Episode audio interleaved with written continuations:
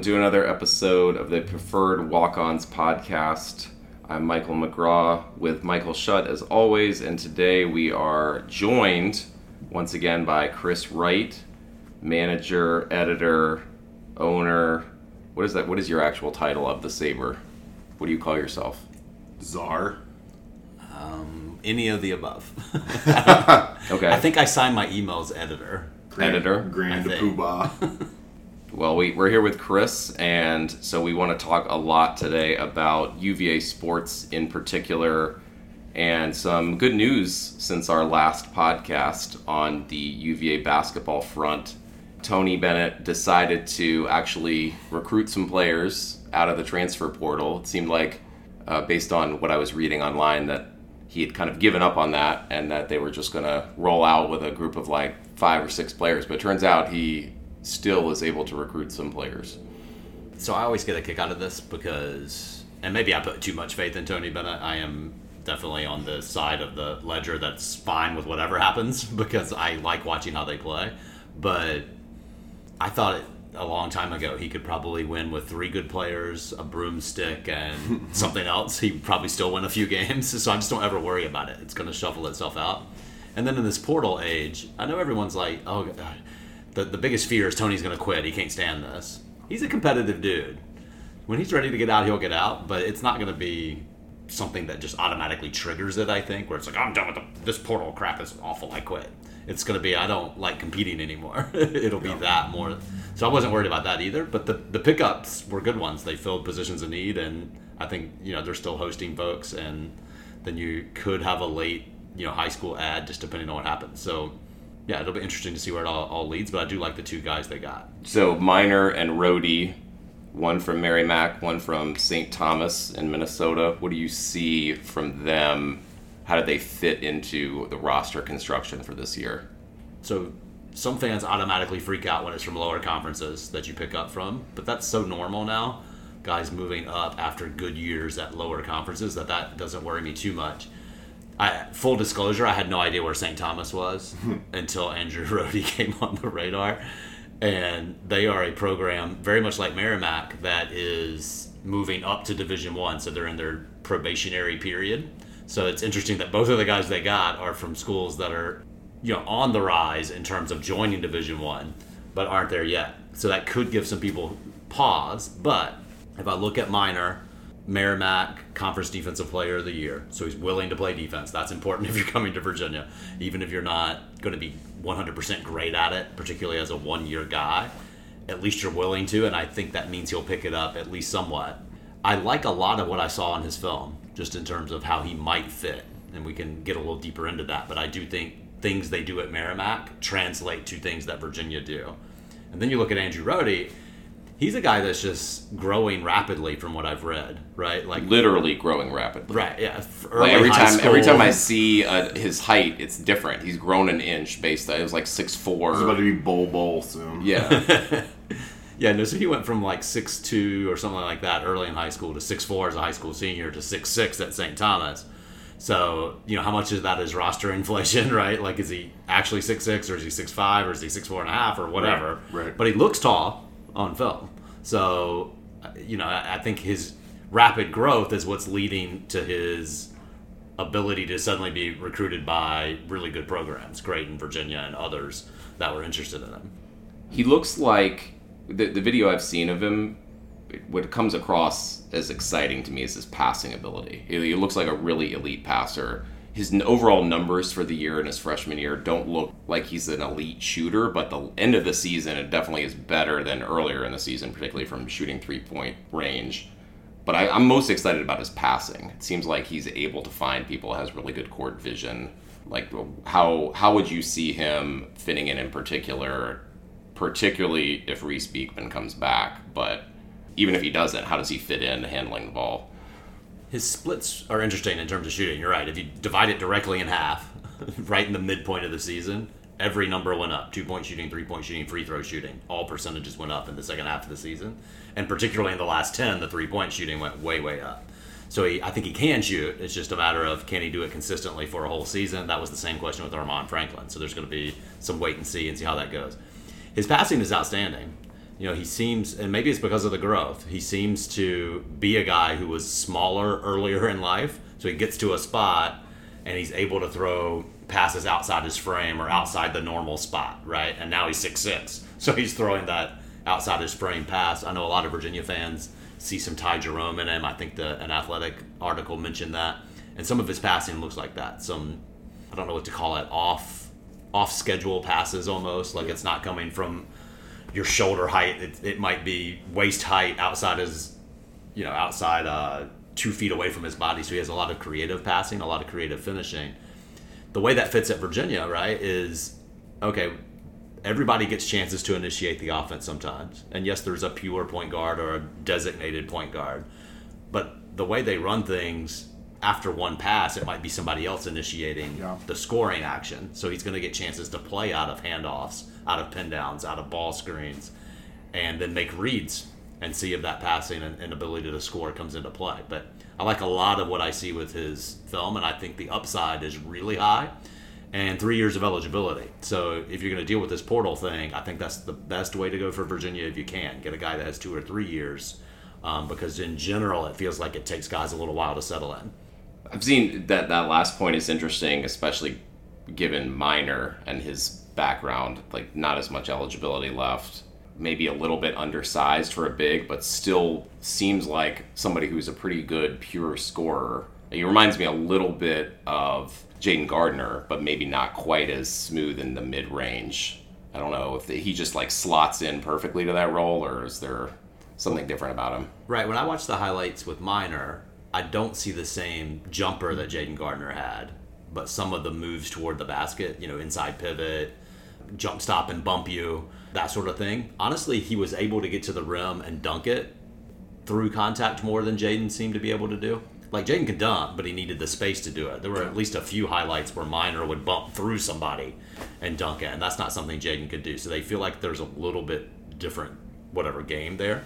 The Merrimack system is a, very similar to old old Beilein, Michigan, two two guard motion sort of things where they'll you know they'll pass in to something that immediately spins into something else and then Minor would set a screen. So if you think about virginia with their three man motion with their sides motion with their open floor motion those are the three main things they run. All of those do that. Where a big might you know set a pin down and then spin into setting a different screen and then play out of that he does all of those things on film. So um, i could very easily see him being a screener and pass receiver for virginia. That's very effective So what does the, the roster still need? I, I see several questions online. We and we asked the board on the Sabre to post some questions. We got one from GNA2R who is asking, even with Rohde on the roster, you know, do we still need more shooting? Do we still need a big man that can, you know, guard at the rim? It seems like the answer to both. Isn't the answer to, to do you need more shooting always yes? Like, can Yes. you ever have enough? Well, right now, I mean, his his point was it seems like we only have two proven shooters on the roster. I don't know if that's quite right, but it definitely seemed like that was a huge problem for UVA last year, where it seemed that no one could shoot other than McKneely a little bit. Right. I think Virginia's three point percentage and three point volume both have been too low the last two years for the way that kind of would be the ideal way for Virginia to play. They don't need to be Villanova championship teams where they're shooting 49% of their shots from three point range. I think that might be too high for how Virginia wants to play. I think the 40 percent of your shots as threes is kind of the sweet spot. They've been lower than that. They've been down around thirty seven percent last year, I think, down maybe to thirty four percent. So yes, they need more shooting. the, the the reason they didn't take those shots is because they didn't have more enough uh, comfortable shooters on the roster in terms of guys that were comfortable taking threes. Obviously, Beekman, Clark, those guys, their percentages went up from two years ago to last season, but they still didn't shoot them at any sort of consistent volume because of, I assume, their own faith in, in the ability to make those shots, or we can get a better one on this possession, that sort of thing. You know, I, I I'm really not sure i how much more shooting do you need front court shooting. I think you're right. You can always use more shooting, no matter who it is. Mm-hmm. I'm curious about Dunn. I think he shows a decent stroke. He just was playing a role that didn't want him to shoot threes this year, so he didn't. um, and I think that's normal as a freshman. I think when I watch him shoot, I see the ability there, depending on how much work he puts in on it. You know, he's not going to hit Trey Murphy level, I don't think, I mean, he doesn't look that natural of a shooter. Whereas Right. Trey Murphy, the first time you saw him shoot, you went, "Oh, that guy can shoot." Um, I don't think it'll reach that level, but I think it can be competent. Leon Bond is interesting to me because that's all he's done, um, and I'm overstating all, but this redshirt year was a lot about that. How many shots can he take and smooth out his jumper? So what does it look like once it's in a real game? I don't think you can expect him to walk in and light it up, but can he be competent? Um, Taine Murray has been up and down if he gets consistent. You know, so there's the guys on the roster you definitely have question marks about. So yeah, if they could find another shooter, I'm sure they would take it. What's the? I, I just don't know this. What's the scholarship situation right now? Like how how many spots do they have? I think they've given eight and they have five open, That's right. But I'm counting Beekman as gone in that math. So let me ask you about that. So I, I, I get kind of conflicting feelings from people. Some people seem to think he is gone, and it's just Yeah, I'm in that category. Okay, why why is that? What leads you to believe that? I'm a little bit more uh, optimistic about it, but So to me, it's what. So so why would you come back? That that's just kind of where I'd start from. So the answer to that would be show you can be a better scorer, a more consistent scorer, more consistent higher volume three point shooter. Can you add any pull up game? Everything else Reese Beekman has defense, passing, playmaking, um, things like that all fit someone who's ready to leave already. So we're just talking about his his scoring. To me, I, I look at it as this. I call it a D&D player. He can defend and he can distribute and he can do it at a high level. That's what's going to keep him in the NBA. If that if he's going to stay in the NBA, those two skills are what's going to keep him there. It's not going to be his scoring. It would be a nice bonus. But if I'm a GM, I'm looking at this as a cheap upside bet. Here's an elite athlete who already is willing to defend that can run my second unit or be a two-way player and run my second unit when player Z is injured or whatever. I would take that gamble if I'm a GM, and I think that's the feedback he's going to get. I think he's going to get a handful of GMs that say, "We're taking you if you're on the board."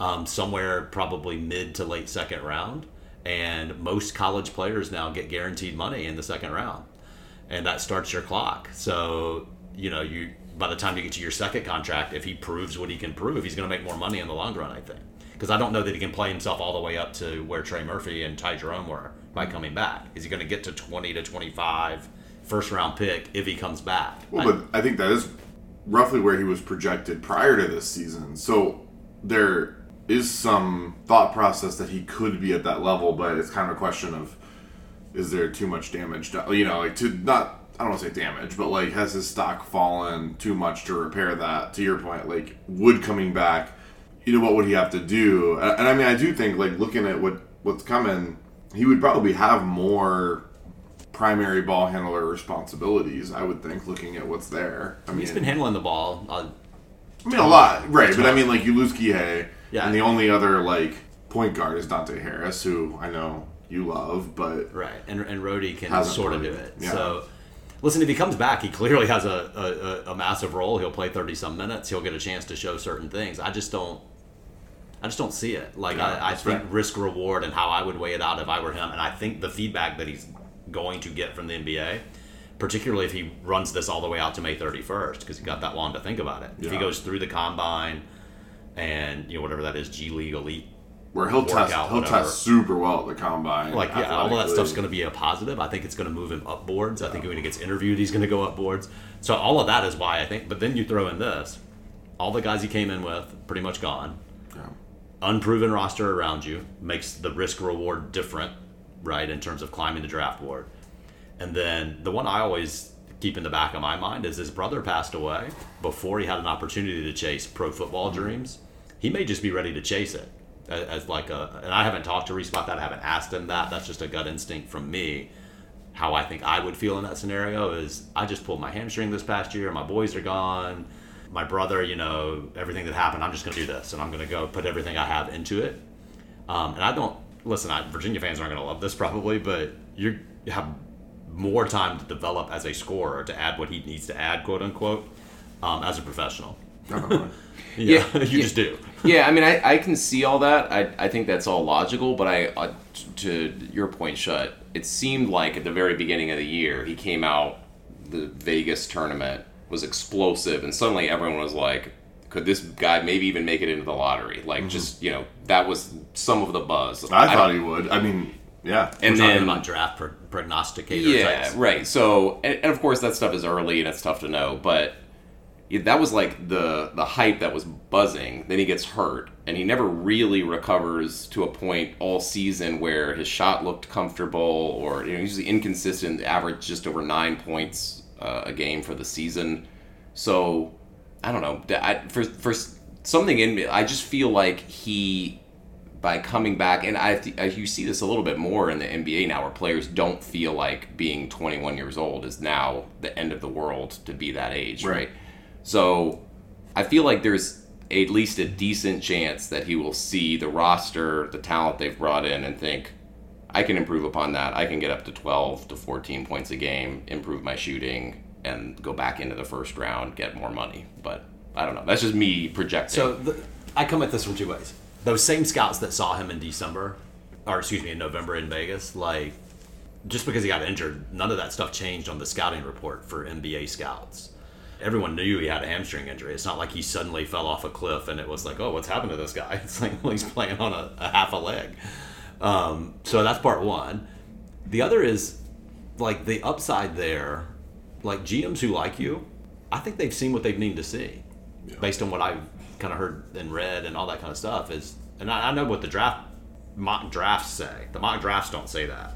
NBA scouts, what I'm hearing, are saying different. That this guy is going to test well. He's going to interview well. He was already flirting with with borderline first round grade. I just think it's a high upside pick, and he's going to get guaranteed he's going to get picked. Never a guarantee. I understand that. I just think he's going to be drafted. I, and so I think everyone that, that's coming at it from a, well, it's 50 50 because he's not on any draft boards, I just, I'm just not buying that part of it. I think he is on draft boards. He's just not on mock draft boards. Right. He does feel like the kind of guy that is the surprise in the late first round where people are, yeah, your prognosticators, your pundits don't have them there because he's not the buzzy name or whatever, but the real people who know. That's what I always feel like happens during, it happens in the NFL draft too, right? Somebody gets picked high and the guys on TV are like, "Oh my god, like this seems a little high." Like we had no, and all the scouts are saying, "Yeah, we've we've known we were going to do this since Christmas. Like we saw, we know this kid can play." He does feel like that kind of person. I I still love him as an NBA prospect. We've talked about how much I think he'll thrive with NBA space. Yeah, I mean, I think if I'm looking at this from a Reese Beekman perspective, just like on his end of things, um, and on the NBA end of things, I think it makes sense that he would be gone. It makes me worry a little bit for UVA. Just, I, I do think that playmaking, ball handling, like traditional point guard duties, are something that I would worry about for the coming season, as if I were a UVA fan. And and honestly, post play, like Oh, they need another post. So. That brings us to the big fish in the transfer portal. Is Hunter Dickinson still in play? I don't think so, right? Not with rumors that Kansas is offering $2 million in NIL or whatever. Yeah, I that saw. I saw somebody. that. A couple. A couple of people have already prognosticated Villanova, and he's visiting Kansas and Kentucky still. And I don't think. I don't think so. Not even in it anymore. No. Yeah, I think I know. I just know initially when he entered, it was kind of this like, well, the initial recruitment, there was this positive, you know. No, they've reportedly are having some more portal posts visiting over the course of the of the next several weeks, depending on when people are listening to the podcast, right? So, and some of that will depend, I guess, how some of the early visitors that they're hosting while we're recording, how that goes, right? Because if you look on uh, the Jordan Minor timeline, that happened pretty quickly. You know, he visited and then he visited Florida Gulf Coast and then he was committed. So, yeah, I do think they need another big. I don't know if it needs to be a traditional center big. That's the big conversation on our message board. And I am very much in the, and I said this on the best seat in the house recently, on the 6'8, 6'9, 6'10 end than I mm-hmm. am on the 6'10, 6'11, 7 foot, 7 1 end, unless you just have some, a special, special somebody in that taller range. I just think Virginia plays better with that you know oversized wingspan versus a six nine top of your head you know six nine top of your head guy with seven foot one ring- wingspan versus seven foot tall with seven foot wingspan. So we're gonna go ahead and pencil Jarin Stevenson in. Then it sounds like it sounds like we'll just go ahead and take this five star. Yes, I think Virginia would take him if he wants to reclassify and come on. Yeah, that would be that would be fun. Mostly the just just to finish with Reese. Mostly with Reese, I just want to prove my theory that Tony Bennett is going to play him and Dante Harris on the floor at the same time. More than more than I think it will help UVA. I, this is something I've gotten into some people with on the boards. Like I'm positive that they will play together, and I just want my theory confirmed more Right. than anything. So so let's play that out. Let's say he does come back. There is a 100% likelihood that they will start together and both be on the floor for heavy minutes. I'm- See? I'm, in your corner. Listen to that board. And all you have to do Why wouldn't they be? listen like all you have to do is You look can't at play both of them on the floor. They're both they're both point guards. They that can't don't, shoot. They don't have good shooting. Okay. it, it When, certainly when has that stopped us before from playing two non-shooting point guards? Also, like, That's Tony's main thing. it feels like a lot to say that Reese can't shoot. Maybe I'm off on At that, volume. but- Uh, sure. Volume Great is the volume shooter. Sure. right? And so if neither of your combo guards, let's say let's say let's play this out. They Beekman returns, they start together. You have two combo guards on the floor, meaning they both can initiate, they both can play off. Right. If both of them are low volume, mediocre to slightly above average three point shooting, if that's how it were to play out, it, the worry is it creates spacing problems. That crowd's Minor. That crowd's uh, Dunn. Guys like that that are trying to play off the bounce. It allows you to hug McKneely. I understand all the concerns, and I do think Virginia's three point. I said that earlier in the episode. It was too low. The volume was too low. So if you put th- two of your three guard positions as low volume shooters, your three point volume is going to be low again. So I understand the concern, but all of that said, they would play together. There's no question about it. Like uh, Tony's doesn't start with shooting necessarily at the top of his checklist, like message board posters and fans are wanting to because of what they've been watching the last couple years in terms of three point shooting. So he's going to start with ball security, playmaking, things like that. Even before defense, to me, I think when he looks at his guards, yeah, they got to be competent defensively. But if you are a playmaker that takes care of the ball, who then can also shoot, you're going to play a lot of minutes at Virginia. And you can look all the way through Bennett's tenure and you can check off the names that that's true about. It, it's literally all of them, pretty much. So, yeah, they would play together, no question. And I think Virginia's at their best when they have three or more guys on the court who are 40 plus assist guys on the season. If you look at Virginia's best offensive teams under Bennett, they have to have at least three playmakers on the floor. It's why Vander Plas played last year.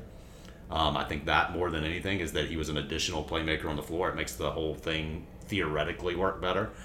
Yeah, so those two guys are both playmakers. So if they're both back, they're both going to play. I don't think there's any way around it. I just don't think like we we tied for the ACC regular season championship with only one shooter this year. So like why run it back? I don't know why we're changing the formula of now putting three, four shooters on the floor. Sure. Let's just Well- let's let's put a bunch of people who You, can't you, shoot. you do know why. Think yeah, I mean I do, but You do I- know why. It's it's there, there's a certain segment of the fan base, and maybe even within one human, there may be a split personality going on where it's like, all of that's true, love it, we won the regular season, but you got to have shooters to win a title, and I want 2019 again, right? So that there's got to be that. Well, I was gonna say, like, that- fans, like the shooting, the spacing was a lot better then. That's right? shoot. so like, this is why I look at this. And just yesterday, uh, C.J. Frederick from Kentucky entered the portal. That feels like a great fit to me. As a guy who didn't shoot super well last year at Kentucky, but was also coming off injury and stuff. When he was at Iowa, he was a killer shooter. I just feel like that's the kind of guy that like could fit. You know, he's, he's a capable defender. He's not like the best in the world. Maybe he's too. Um, maybe there's too much redundancy with a guy like McKneely, but Virginia can figure it out if there's not enough shooting. So I think that's kind of where I come from it at. They'll figure out how to stay in games, be competitive, probably be in the top half of the ACC, probably make the NCAA tournament. for sure. right? All of that's that's true to me. To raise the ceiling, they need more shooting. So if Beekman and, and Harris both come back, I think you do need another shooter to mix in with McKneely so that how many combo minutes you play those two guys together. And listen, Harris shot it decently in high school with Curtis Staples. So was Georgetown's percentages the leap to college, the longer line? Was was that the biggest contributor? So it's going to be hard no matter where he plays, or was the biggest contributor that Georgetown ran crap offense? Uh, he was receiving elite coaching. Uh, I mean I think that's a So lot. he was of taking it. bad shots. He was forced into taking a lot of bad shots. They played quick, and so I think yeah. Spoiler alert: If you take bad shots, you don't shoot good percentages. Yeah. yeah. I, I'll I'll still sign up for Blue Cain. That's the one I'm still crossing my fingers on. He's he's the guy I want. It would definitely add shooting. Well, none of this matters because NC State has built a super team. You do have some good portal acquisitions with NC State. We're winning. I'm just saying. winning the portal. Winning. Not- oh, oh okay. not- I was like, well, how far? How far is this prognostication? well, if Jaden Bradley commits during the recording of this podcast, I'll say we're winning the championship. But What the which the yeah, the like the whole national thing? like the championship? title. Yeah. Okay. Yeah. Somebody, can you check the internet and tell me the last time NC State won the championship? 1983. It's been, been it's been a minute. Uh, yeah. When did we win? Most, we have two. So How, what's the deepest Keatts teams have ever gone? Well, that's a good question. not very far. Um, but I this is different. I this team is different. So you're saying so, and th- this is great because this comes off the message board. Right. If you have talent that's performing to seed expectation stuff, Right. looks a lot better. when Sure. you don't have talent, maybe it doesn't. Right, and I also just like I, I have this fight all the time, and I think it's similar to the stuff about the, Tony Bennett and, and Virginia and recent struggles early in the tournament. Like, who cares? Like, like past performance doesn't always dictate future performance. Like, it doesn't. They're different teams. Like you've you've got different players. There things happen. The competition you're playing is different. I don't know. I, I and I also like I'm saying this obviously like sort of jokingly because a lot of NC State fans have decided that we are now going and it's this is the thing about the transfer portal. You're bringing in guys who like even with all the NIL stuff and the changes to transferring, they're still transferring for a reason. There's still something there of like so MJ Rice is the transfer that state fans are thrilled about because he was a five-star recruit coming out of high school, went to Kansas, struggled to get on the floor. So, yes, five-star recruit, that's amazing, very exciting, cool. He still struggled to get on the floor at a great program like there's got to be something, right? Or The, the it's just amazing once they enter the transfer portal, fans are just like, "Oh my god, Yeah, all the flaws go away." It doesn't matter when you're talking about recruiting, high Right. school all the way through the NBA Fair. draft. Nobody looking at flaws. No, fair, but I just mean like transfer portal is unique in that we've seen these guys in college, so you've seen where they have struggled, or the like Change we, of scenery. or we talk ourselves into the guys at smaller programs where it's like, oh well, that guy scored 24 points a game at this like Division three school in Ohio. Surely that means he's going to be elite. And like it happens, I think some of the best transfers are those guys. I love Jack Clark last year, first state, um, coming from LaSalle, but like a perfect example. Um, within the state transfers as well, Middlebrooks coming from Clemson. Everybody's like, "Oh my God, this is huge! We got this like he's a game-changing big." He averaged three and two last year. He's not So, so the hope is the Kansas State version, though. sure. You re, re, you retool your roster, you catch Right. magic with the chemistry of the group. You have one really great player in terms of scorer that Right. really lit it up for them in the tournament, and you make a run. Right. That- that's that's the hope, right? Like, And, and we did it last year to a lesser extent than they did, right? And so you're hoping to, to tap into that more. And I think that, that Keatts is uniquely equipped to navigate transfer portal recruiting because of his background at Hargrave. And I think having, you know, when you're a prep school coach, you you have to retool your roster every year. For and, and I think that he is equipped for this. And I think that there's a lot of schools that are changing their approach. A- And it's just funny to like sit in April and see fans be like, oh, UVA definitely doesn't have enough shooting, definitely doesn't have this, or State definitely is going to be amazing because, and it's like, these guys haven't touched the floor for these schools yet. And Like- people are still transferring now. Right, people that's are what still I'm saying. leaving the program. Damian right? Collins is just like Damian Collins, Jay Frederick from Kentucky just entered the portal yesterday. So there's guys coming still. Yeah, the, open until May the 11th, just to remind fans. Yeah. They can enter all the way up to May 11th, which means you may not hear their names all the way up until maybe a week after that. Exactly. Because they're allowed to enter it all the way up, and then you got to work the paperwork. So I love uh, Levi Watkins is an assistant at State has been doing this on Twitter with all these fans freaking out early in April because you miss out, right? This is the thing. It's like, oh, this this we like Jayden Epps committed to Georgetown after visiting State, and he and people were just like, oh my god, we missed on that recruit, and it's like, you don't know what you. He just chose a different school. It happens all the time but they assume you're going to get a certain person. But then it's like he kept tweeting out. He was like, "Remember these guys?" And I've talked about it on here before. All these guys from last year, uh, Burns and Jarkel Joiner and Jack Clark and Mahorcic, they committed late in April, early in May. And then so he's been tweeting out now, like now that we've picked up these like four transfers, like see, like look, just calm down, take a breath, and there's still room. So the and I, and I talked to you guys about this recently. It feels like in the ACC, it's in conference a lot. Yeah, So you're talking about getting Middlebrooks, Cormac Ryan to Carolina. You know, Jack know- Clark went to Clemson, so Jack Clark. Do you think that they It's a trade. like? Do you think as they were like passing each other in the per- portal that they looked at each other and were like, oh, "Wait, why are you leaving?" Yeah. That's where I'm going. Where? Why are you leaving? like Right. suspended animation. Or something. Do you think they like texted each other to cartoons just they're be like, Yeah. uh, "Hey, uh, I like to think that Clemson is still cool, right?" Right, I like to think that Middlebrooks looked at Clark and was like, "Enjoy Brad Brownell and playing backgammon every day or something." I, don't know. I just assume that's what they do. Not Virginia at least showed interest, according to social media, in Langford from Boston College. Mm-hmm. We don't know what, how much interest. Who knows what interest means? But it's just interesting to me. And I don't follow the other conferences as closely, but it feels like it's constantly happening in the ACC, where Definitely more going from now. school to school. Virginia women benefited from that, right? Sam, Brunelle from Notre Dame to Virginia. So it's not like Virginia doesn't do it themselves. It's Right. just Well, and, and outgoing too, right? That Justin McCoy and Casey Morsell.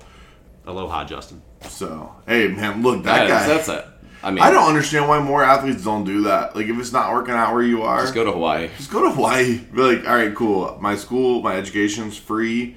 I still get to play the game I love, and I'm in Hawaii. And cancel all my return flights. Yeah, absolutely love it. I wanted to run this analogy by you because I was thinking about it since the portal conversation last week. And to be clear about this analogy, I don't have direct experience with this, so you're gonna have to just follow follow along. But I think I have the gist of it right. So I think the transfer portal is like getting it out of a bad breakup and mm. going onto Tinder, Yeah, right? So you're swiping you're swiping right. Yeah. Right is the good one, right? right is the good one. Okay, so swiping right on a lot of people, but it doesn't help if you get disappointed. You talk to some people, and every single one, you know, like the, they end up ghosting you, or you know, it does Sure. not compatible or whatever. You can't just be frustrated every single one of these conversations. Be like, oh my god, we didn't, we didn't get to go Sure. on a date with this person, or oh, I thought this was gonna work out and it didn't. Like, you know, if you if you stay on there long enough, you find the people that you want to spend time with eventually, and uh, assumedly it works out. I don't know. Again, I haven't been on Tinder. I've known some people who've had some success. uh, no, having having been there before and having that experience, I, I yeah, you, it's I think it's a great analogy. So like you meet, you can be disappointed. Like, oh, that person, you know, I thought we had a lot in common. I would have been really cool. But if you just spend all of your time fixated on this isn't going to work, I'm undateable, like I'm never going to be in another relationship again. That's not going to be productive. And I feel like that's how a lot of fans approach the portal with every single person that doesn't pick, particularly with UVA. I see this like on the UVA boards all the time. They're like, oh my god, we're never going to get another person. Okay, this this analogy is not resonating with me because Okay. I've been married for 15 years, and I think Tinder's Tinder is an Post. app. No, I know that what Tinder oh, is. okay. I didn't, I didn't know if you He's needed definitely that less context. than 15 years old. Yeah. I was gonna say I think that it's come along since then. So the most I've seen of Tinder is like when late night shows. Is it James Corden like does oh, they'll like, do a, like a little bad- they do like a live Tinder or something. Yeah, yeah, yeah. So I do know what it is, but you know there are different approaches to recruiting too, right? So there are some programs and coaches that, to use your analogy, are going to swipe right on eighty-five percent of the, the, the Right. people, and there are others that are going to be really selective with it. Virginia's on the selective end, right? They're going to swipe left on most guys. And there are a lot of reasons for that, right? Like fit to the program, transfer credits at Virginia are a big thing. They can't take any transfer because you have to stay on a track to graduate and have transferable credits that will keep you there um, on that track. Virginia won't let you stay for six or seven years or whatever. To so if you've been somewhere for three and you need two more to graduate and you're not on track, there are certain like scenarios where Virginia can't take you, so they have is- to be selected. that's a larger recruit. Like this is a tough recruiting challenge for a, a lot of other schools too that are more academically pretentious. I mean, prestigious. I'm sorry, what? Uh, just just misspoke. Uh, where like Wake Forest struggles with this too, right? Vanderbilt, uh, Stanford. Uh, not saying that you know. I guess UVA is kind of you nearly made me spit out my Zima. saying that to me. but I mean, like, yeah, this is an issue where it's you, you can't just. I, and and I think Virginia being selective, you know, whether it's continuing the analogy or just the straight up recruiting thing, right? We have a friend who who is on dating apps who I won't name for her benefit, but she's very selective, and it's this thing where it's like short term, you might not feel like you're finding people all the time, but like there is eventually then you find the right fit, and that's I think UVA recruiting. If you're more selective, yeah, you're not just casting a wide net, bringing in like mercenary basketball players every year, but you're ultimately trying to find people that fit your culture. You think about guys like Jayden Gardner, Armaan Franklin, like have multiple years with you, right? It's not just coming in and and being a contract killer for one year. And I think that that, that can be important versus like the this is where I think it, it honestly works out great that we have State and Virginia because they do approach these things just very differently, right? Mm-hmm. State is getting one year guys to come fill the roster this year, and then we'll figure out next year when next year comes. And like A buddy of mine says that's a future problem, It's right? a future Yeah, problem. That's a future Coach Keatts problem. yeah, and, and and and like right now, you know, we look at just in the last year, it's working fine. There's going to be misses though too. So you know, it's just different approaches, and and right now, I would say like if you look over the last four or five years, it's easy to to see that Virginia's approach. Look, there ain't nothing wrong with it. Like you're winning regular season conference championships. You're we talked about this I think last episode. You can't win a championship every year. You're just you're just not going to do that. So sometimes there's a readjustment of expectations and also it's April. We got to adjust the calendar a little bit now and understand that like rosters are not complete. They won't be complete. You just don't know. I mean, look at Virginia when they went out, even in the season. They went on that early run um, through like the Vegas tournament, and you looked at them and it's like, oh, this team is going to be a Final Four team, right? And then over the year, you saw some things get exposed, and Well, Connecticut was awful and or awful results wise in January. right, right. Right. So you just don't know. Like I, I just I don't know. I, I think that that's what drives me crazy. Is like it's fun to talk about. I I love the portal. I love all the roster movement and stuff like that, and love to break down who's going where and get excited about stuff. But I'm also I'm not gonna be like I will joke and say yes, state's cutting down the nets, but I don't really think that I could in any way know that. Just like you could in no way know that they're not going to, or know that UVA is going to, or that it's going to be some like FAU is going to do it. I don't know. Fairleigh Dickinson, bring it on. What do you think Tony's Tinder message would be to recruits? I don't. I think he waits for them to message him. Oh, so like Bumble. He's like a Bumble He's guy. a Bumble guy. Okay. Tony's a Bumble guy. Interesting.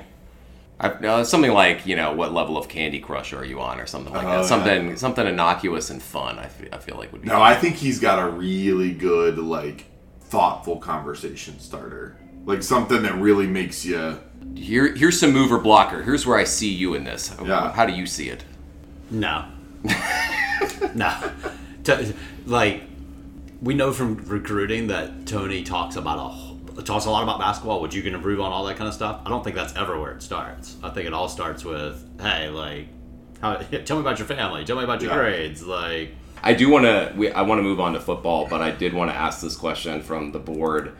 Uh, this is posted by Purple Shadow, and he wants to know, Kris, how often do you meet with Tony Bennett to give him the board's input?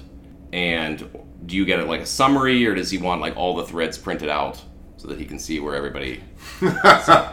So m- meet is a very uh, open-ended term in the modern world. So um, I text him 17 times a day with the great ideas that come up, Okay. and he answers them once a year. So you gotta you gotta get those at the right time. I, got, I gotta get a better ratio of responses, I think. to be clear, Tony Bennett doesn't give his text number to almost anyone, just for the record. and I don't have it. Unless you match with him. on Tinder. To- Wait, hold on. I don't want to start a rumor. Tony Bennett, I don't think is Tony on Bennett Tinder. seems like the person least of all coaches out there. I feel like he's in the top five. That, that would actually be a good segment. Coaches Where- to be on- coaches likely to be on Tinder. Eric Musselman. Oh yeah, I don't even know what his family situation is, but from- Doesn't matter. He's on Tinder. he's already got a his shirtless pic ready Yeah. from the tournament. So I love that. Uh, uh, I never mind. I said this on. I think I said. What this is on it with the episode. SEC and the sh- shirtless coach thing? like Bruce Pearl, does he get paid to be shirtless? Like I feel like he It just means more, man.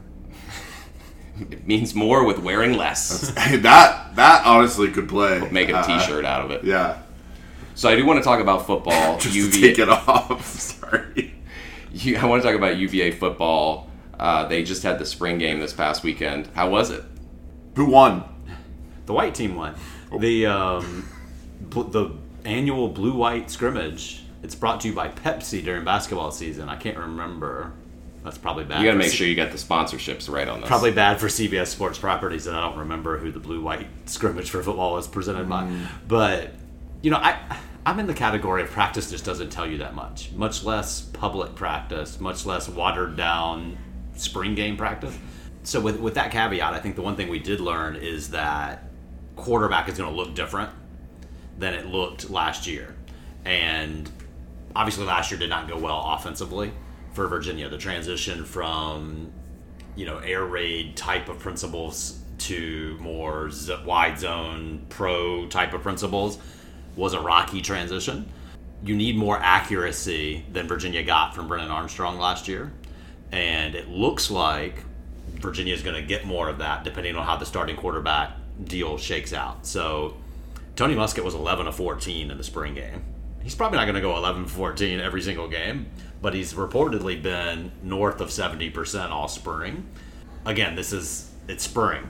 So if you look at his Monmouth numbers, he was in the mid 60s career percentage wise. So I think you're going to get better accuracy if, if he's the starter. Uh, the freshman really kind of showed some flair. Uh, Anthony Colandrea. you know, he showed some flair and he showed some ability to be accurate with football as well. And then how does Jay Woolfolk mi- mix into that when the fall gets here? Um, but we know he can certainly throw the ball well. So I think more accurate passing will help Virginia. I don't remember a drop in the spring game except the one in the end zone in the second half. There was one that looked like it was caught and it got knocked out at the last second, even after the receiver was all the way to the ground. But the real simple drops where you're by yourself on the perimeter and Virginia dropped, I think, 34 passes last year. That was I It's too think- many. It's, it's a few too many. Um, the Pro Football Focus grade for receiving last year for Virginia was in the bottom 15 in the country, and a lot of it was influenced by the fact that they just dropped the ball a lot. So if you have more accuracy and less drops, that alone can make the offense better. And I think you saw hope of that in the spring game. So that was my biggest takeaway. It's got to be Tony Muskett as the starting quarterback, right? That's my view from the outside. That it's him because Woolfolk has these other obligations to baseball, and Colandrea seems young and like he he enrolled early, so he's he like could be in high school right now. I, I- don't think they've made up their mind yet, but they didn't bring in Tony Muskett to not legitimately compete for the job. And Jay Woolfolk is going to have some decisions to make coming out of baseball, right? So, you know, I, I think he'll he'll come into camp and he'll be more focused on it and more prepared for it to to compete for it versus throwing 40 times in half the practices this spring. And Woolfolk did show some ability you know, in his reserve appearances these last two years. So I, I just don't know. I don't know if it's definitely Tony Muskett. If you're asked, if you were to say, hey, you got to put a prop bet on who you think is going to be starter game one, my prop bet would be on Tony Muskett. Yeah, I can't decide what I think. Like that, the numbers all look good. It, it does worry me in a way that it doesn't worry me about basketball. That somebody coming from a, a smaller conference or FCS, it does worry me a little bit from a quarterback perspective. Just like the the quality of opponents that UVA is going to play. Like their opening week game is against Tennessee, so bring going from Monmouth to playing against Tennessee and other ACC teams. That worries me a little bit, but it seems like that's the vibe just around the program that he's playing really, really well. You're not going to get the same kind of defensive pressure, pass rush wise, in at, at Monmouth that you could get from the Tennessees of the world, right? Like that that's a given. And Virginia's offensive line is still a work in progress. So some of it will depend just on that, I think. Right? How well does he translate? Maybe how well does the offensive line figure it out? They're addressing that. We can talk about a little uh, about the transfer portal addition there as well. But the thing I like about Muskett from the spring game is that he delivered the ball in different ways. So the touchdown pass to J.R. Wilson was a rope. you know what I mean? It was direct. It hit it right where it needed to hit. The corner uh, could not get to it, even though he was in pretty decent position coverage wise. He threw a little kind of rollout one that he kind of lofted over an in between defender. It was not a rope, it was more of a touch pass. Um, there were several kind of like sit down ones. By sit down, I mean those in the kind of seam area where like a tight end or whatever just kind of he hit those with a little different delivery. So seeing different deliveries, I thought was encouraging that it can translate um, up a level. Do you think the offense will be better just with Brennan Armstrong and his cancerous approach to the offense? Like just addition by subtraction. So I am a Brennan Armstrong fan. Um, I don't think he was the sole problem last year, and I never would say that. Well, but at this point, I feel like if we think that he is the sole problem, that'll that will make me feel a lot better about the season. I'll be more excited about the season and and more uh, anti NC State, which I think is good. That is a good place for us to be on this podcast. Sure, sure. So the, the the question with Brennan Armstrong is his numbers were phenomenal that in terms of setting school records and all those kind of things. His record was average. Ne- that's never your own fault. It's it's a team. There's two sides of the football, right? So the defense was bad one year, the defense got better, and then the offense was bad. He certainly was a contributor to that. Can Virginia produce a better record post Brennan Armstrong? He did a lot of great stuff for school. He set school records. He was a great interview. He always faced the media. You're not going to get me to say something bad about him. It's just not going to happen. But I do think Virginia can get better results post Brennan Armstrong era. And I think, you know, just in general, if you look at his career arc at Virginia, his high school career, his results have been in the mediocre range, you know, a little above 500 type of results. Again, it's not his fault, it's a team. So, yeah, I think Virginia can get better results. The question is this year, what do those results look like? Virginia's not going 10 and 2. The question is, can you turn that knob, that dial just a little bit from where 3 and 7 last year, where they lost that crazy game that was double overtime, whatever it was with Miami? It doesn't take much to go from 3 and 7 to 7 and 5. So we'll see. I, I don't I don't know if that's possible or not. They're going to have to win an early game. Maryland JMU look pretty big on the big picture schedule because of that. So we'll, we'll just see how it all plays out. I'm just saying it's not that far to spin it um, if you're just a little bit better defensively, right? They ended up middle of the pack, get a little bit better there, get a little bit better offensively, put yourself in the conversation in some of these 50 50 games, which is the ACC in a nutshell. Every game in the ACC, it feels like no one's that good. Yeah. Certainly, no one on Virginia's schedule is that good. They don't have Clemson on their schedule this year. So, You know, they do what have on their schedule. Oh, yeah, yeah. Brennan Armstrong. I He do. apparently circled it. I feel I don't think he'll be starting by that game, but we'll figure it It out. I sounds think- like I think NC he will State's be Landon starting. Morris. They should. He looked better in the spring game. He, he's I just feel like a He's better. Of a Nye. Come on. He brought him there. He hand. he's not the only coach there. He's Dave the offensive coach. That's fine, but Dave Doeren runs his program, and Dave Doeren is not somebody who uh, is unnecessarily like he's loyal to his players, uh, even if they're new, and he understands loyalty. So, and I, he understands that, but like this program's in position to win games, and he's going to do the best thing for the team. And if that's MJ Morris, it's MJ Morris, and you have a very capable, proven veteran player backing him up in, in Brennan Armstrong. And it's one year versus multiple years Yeah. from from a program manager. Or you split them early, right, and figure out. I think that I think splitting. I think Brennan Armstrong will still be the quarterback for the UVA game, and I think he will throw for like seven thousand yards in that It's game, possible. and he will be mediocre the rest of the year. That's my that's my actual prediction, and then MG Morris will eventually No, by mid October be. I think starting. it'll happen earlier than that. He'll throw for 7,000 yards. It'll be a 31-28 game late, and Robert Anae will call a tackle eligible pass. Oh, Yeah. I'm and glad. Brennan I'm, Armstrong won't even get a chance to win the game. Instead, it'll be a left tackle trying to win the game. I'm glad you said that. I know, too soon. Sorry. We No. have very athletic linemen. We this this allows me to bring in another user question from CDC Who who said if you had to bet your life, who would design the best tackle lateral? Would you choose Anae or Kitchings? And I got to go with Dr. Bob on the on the lateral. So, but here's my thought on this. Like we know that it's in his arsenal because he showed it, but it wasn't successful. Kitchings, I don't know. Like you don't know what it. It might be much better. I take you back to a better memory. Remember the Abilene Christian game where they ran a Ha! pass back in the end zone? How's that better? Dr. Anae, Dr. Bob and I would come up That with that resulted in a safety. I don't- I don't care that, about- no, no, no. How's that better? No, no. I'm not talking about result. Better. Like just better to watch, better entertainment, better. It's Dr. Anae. I can't wait for the first. Because you never know what's coming out of that. It's, this I know that you guys are both so excited for the first time that I text you guys and just be like, "What the hell?" Yeah, WTF was that play call? Yeah, yeah. That I mean, it'll happen. Right? BYU fans warned Virginia on the message board. There was a- there are going to be a few head scratchers, guys. There was a recent interview with with Doeren about like how okay we've seen an eye in the past. He gets he does some wacky stuff sometimes, and sometimes it's great. Like sometimes he does something, and you're like, "Oh, that was awesome!" Right? We've all seen it, and don't act like it No, doesn't. no. Yeah. Mm. But then there's things like that that you're just like, "Okay, man, just chill." And they basically asked Doeren like, "How much of this are we gonna see?"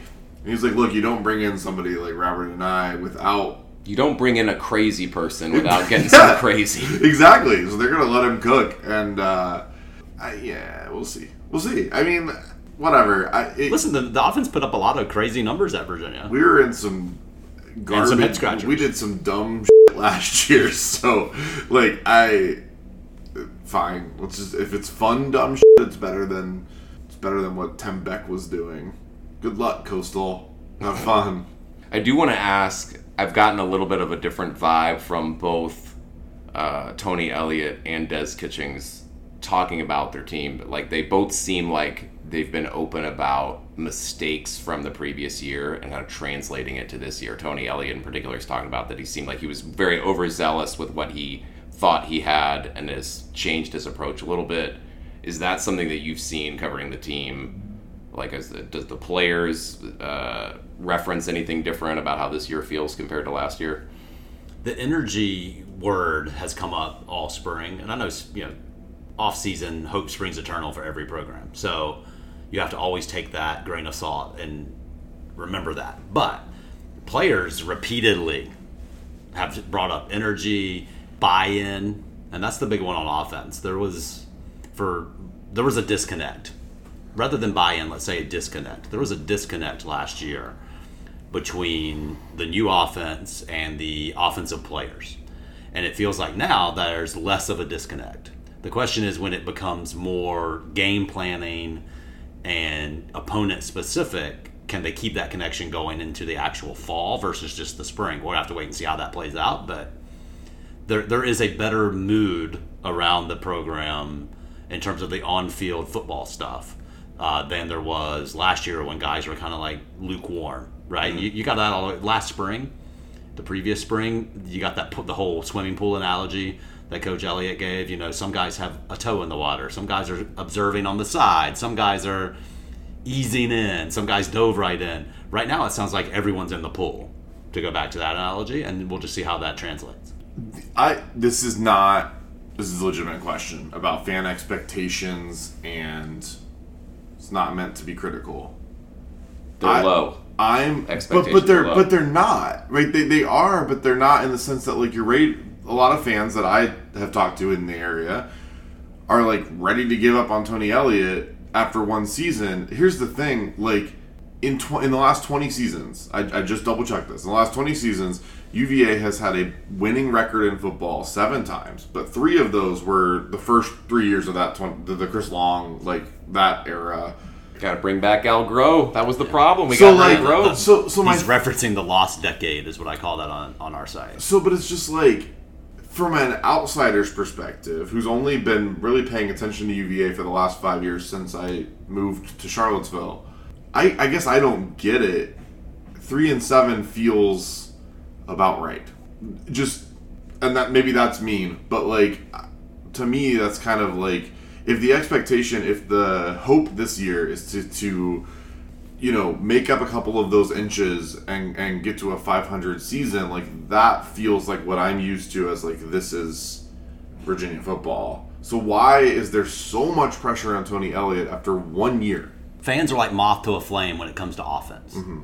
Everyone is, is a magnet to offense. Like the offense, shooting in basketball. literally any sport. I don't Yeah. pick, pick one. Right. Like pick, a, pick a sport. earlier, yeah. Fans love offense. That's what they gravitate to. That's what they watch. That's what they frame everything around. Mm-hmm. It's the only thing that that produces entertainment and wins.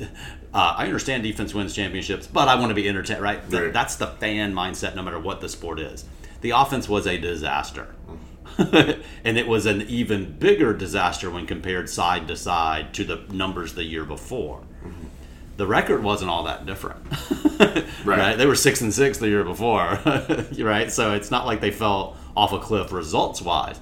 But when you look at offense side by side, it was a uh, not a 180. It was a three six with 720. Like it, they spun they spun out twice and ran into a Yeah. ditch and like right just had a really bad offensive year production wise. So given that fans are gravitating to offense, they look at that, and here's a guy who was supposed to be an offensive wizard because his offense was so good at Clemson, and they go, wow, the one thing he's supposed to be good at was bad. Hmm. And so they automatically assume that means future results are all going to be bad. And I don't think Tony Elliott was hired specifically as an offensive wizard. I think he was hired as someone who looked like a good program manager. I think his first year was rocky. I think he would say that as well in terms of he was a little overzealous, is the word that you referenced. So the way he described it, he was like, I showed up and I was like, come on, everybody, let's go. Yeah. and he just expected everybody to go. Yeah. Um, and you got to create trust and belief and all of that, sure.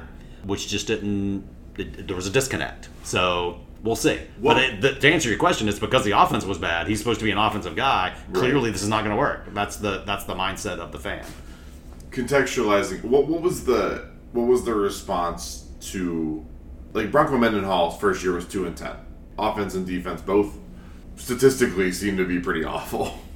Like what was the was it different? Did, did that like I don't know. I wasn't really paying attention at that time as much to like the fan base. Different patients, you mean? Yeah. So, so a couple things there. One, Bronco came in as a proven winner, Uh-huh. so a little Fair. a little more rope in terms of what people were willing to accept. But also, he came in on the back end of what I just referenced, the lost decade, meaning Yeah. Virginia had already had a two and ten season recently. Mike London had one too in 2013 Yeah, yeah, so different than inheriting. I think that's the other thing that plays into this. Virginia had been average successful under Mendenhall mm-hmm. and above average successful in 2019 with winning the Coastal for the first time ever and making the Orange Bowl. So the pandemic seemed to to spin Broncos program downward to back to a kind of a mediocre level. But that's kind of where it was in after the two and ten year, the couple back to back, what six and seven, and then eight and five, I think it was Yeah. before the Orange Bowl year. So, but because Tony Elliott inherited a at least moderately successful program with a really shiny looking offense, and then was below mediocre results wise with a really not shiny offense. Right, right. Um, I think spooked fans, and fans are are mercurial. They're, they're gonna ride that roller coaster, baby. like, and that's part of the fun, right?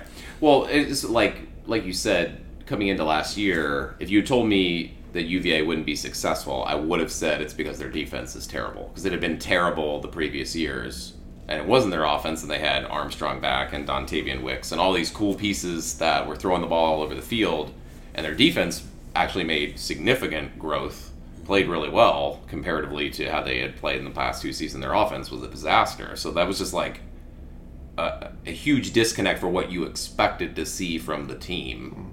But like that, I also think their defense is probably one of the. I don't know how you see this, but their defense and their growth from year one to year two is like what I think is the most exciting thing about the team.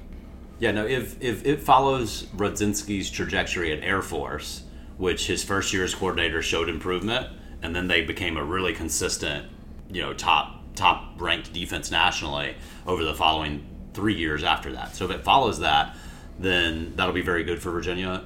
The the pieces look good. The spring game looked pretty good defensively. You know they. The, the style is a bend don't break kind of vibe, right? They're going to make some havoc plays, some turnovers, some sacks, things like that. But in general, they're going to contain, keep the game within reach, make you kick field goals, that sort of thing. And they did accomplish that in the spring game. The problem with spring game, right, is that that means the offense didn't finish off drives. So you we'll just have to see how that play plays out. But if they can strike that balance, what they're trying to get vision wise, a run first offense that can control tempo when it wants to, can make some big plays, a defense that contains and controls, then you put yourself in games, and then can you win them, right? And I think that that's the short term vision. The long term vision is then you get better at those things and, and make yourself a contender. And we'll just have to see if Tony Elliott can do that with recruiting, transfer portal, uh, new building coming, all those sort of things. And that's to be determined. Yeah, I mean, he has one year as a head coach. It didn't produce well enough. It's fair for fans to be skeptical. I think it'll be a like honestly right now is a very important time for him getting people in the transfer portal like to fill those gaps. They've already picked up somebody from the offensive line that's clearly a point of their emphasis and I think they probably need a couple pieces on defense as well uh, Right. just with injury concerns. So during the offseason, I've added three offensive linemen from the portal. One's already here from Houston. Ugonna Nnanna, I think I said it right, um, played left guard in the spring game, looks the part. Brian Stevens is coming in from Dayton. He was the top graded FCS offensive lineman by Pro Football Focus last year. Um, he's a guard center type. We'll see how he mixes into the competition. And then the big one that fans are excited about is uh, Jimmy Christ has committed from Penn State. Now, he was an original Virginia commit under the old staff, decommitted, flipped to Penn State, and is now coming back under the new staff. So his older brother played here, his other older brother played at Virginia Tech, but he definitely looks the part six, whatever, six seven three fifteen ish um, in terms of his measurables, and at a position of need tackle. So that's a good moves in the portal from what I can tell. Um, and really, two seasons in a row. They did this last year on defense. Cam Butler, some of those fill ins on the defensive side were good pickups last year. So they are using the portal effectively to fill in some gaps. They do need, I think, more secondary. So, prep corner in particular, keep an eye on Green from Clemson. His younger brother is an incoming freshman. He's transferring out of Clemson, where Tony Elliott was before. They need position of need, playing times up, up for grabs there. So that that seems like a logical jump if if everything works out there. Tavon Kyle came in from Iowa State, um, who looks like a, probably the starter at, at least one corner spot. So they are filling in correctly via the portal. Can it all mesh? Can it all mesh to be a, an effective season? And I think if, if they're just effective and a little bit better, fans will at least be a little more patient and okay, let's see year three. If it's a disaster again, I don't know if he can pull it out of that tailspin without a major year three mm-hmm. versus incremental growth. It, will be interesting to kind of follow fan interest because we keep using the word disconnect. Like, and there's a little bit of that going on. Fans don't know how to react to the Virginia football program right now between the offense issues, the the the defense deal, the the new building, the schedule. You're playing Tennessee. Why are you doing that? Right? Like, um, and then obviously the tragedy. So there's a lot of things there that fans are having trouble connecting to uh, with the program. Is there anything you want to plug since while we wrap up here? Is there anything you want to plug with the Sabre, other than this fine podcast, where you could reach us at at pwo pod on Instagram or Twitter, anywhere that podcasts are delivered. so so we're continuing to work with Hook Sports Marketing on some name, image, and likeness stuff with some athletes. We're still trying to set up some stuff for the coming weeks and months. The scouting report wise, I am going to pull some, which we referenced in the first segment here, Rohde and Minor film, so I can show you what I mean when I say, oh, here's where Minor looks like he does stuff that Virginia does, and pull some of that. So that'll be coming in the cou- next couple weeks as well. Cool, exciting. Well, thanks for joining, and uh, now we got to go pack up and coach some basketball down in NC State country. We're in Raleigh. That's right. That's right. Gonna if we uh, if we get any recruiting information during this NCAA live weekend, we'll report it here first. That's right.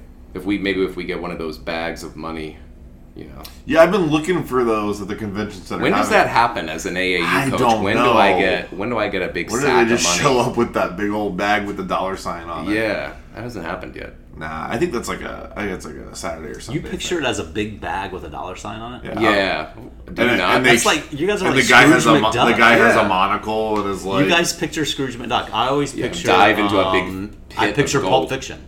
oh the glowing oh, briefcase. Okay, that too.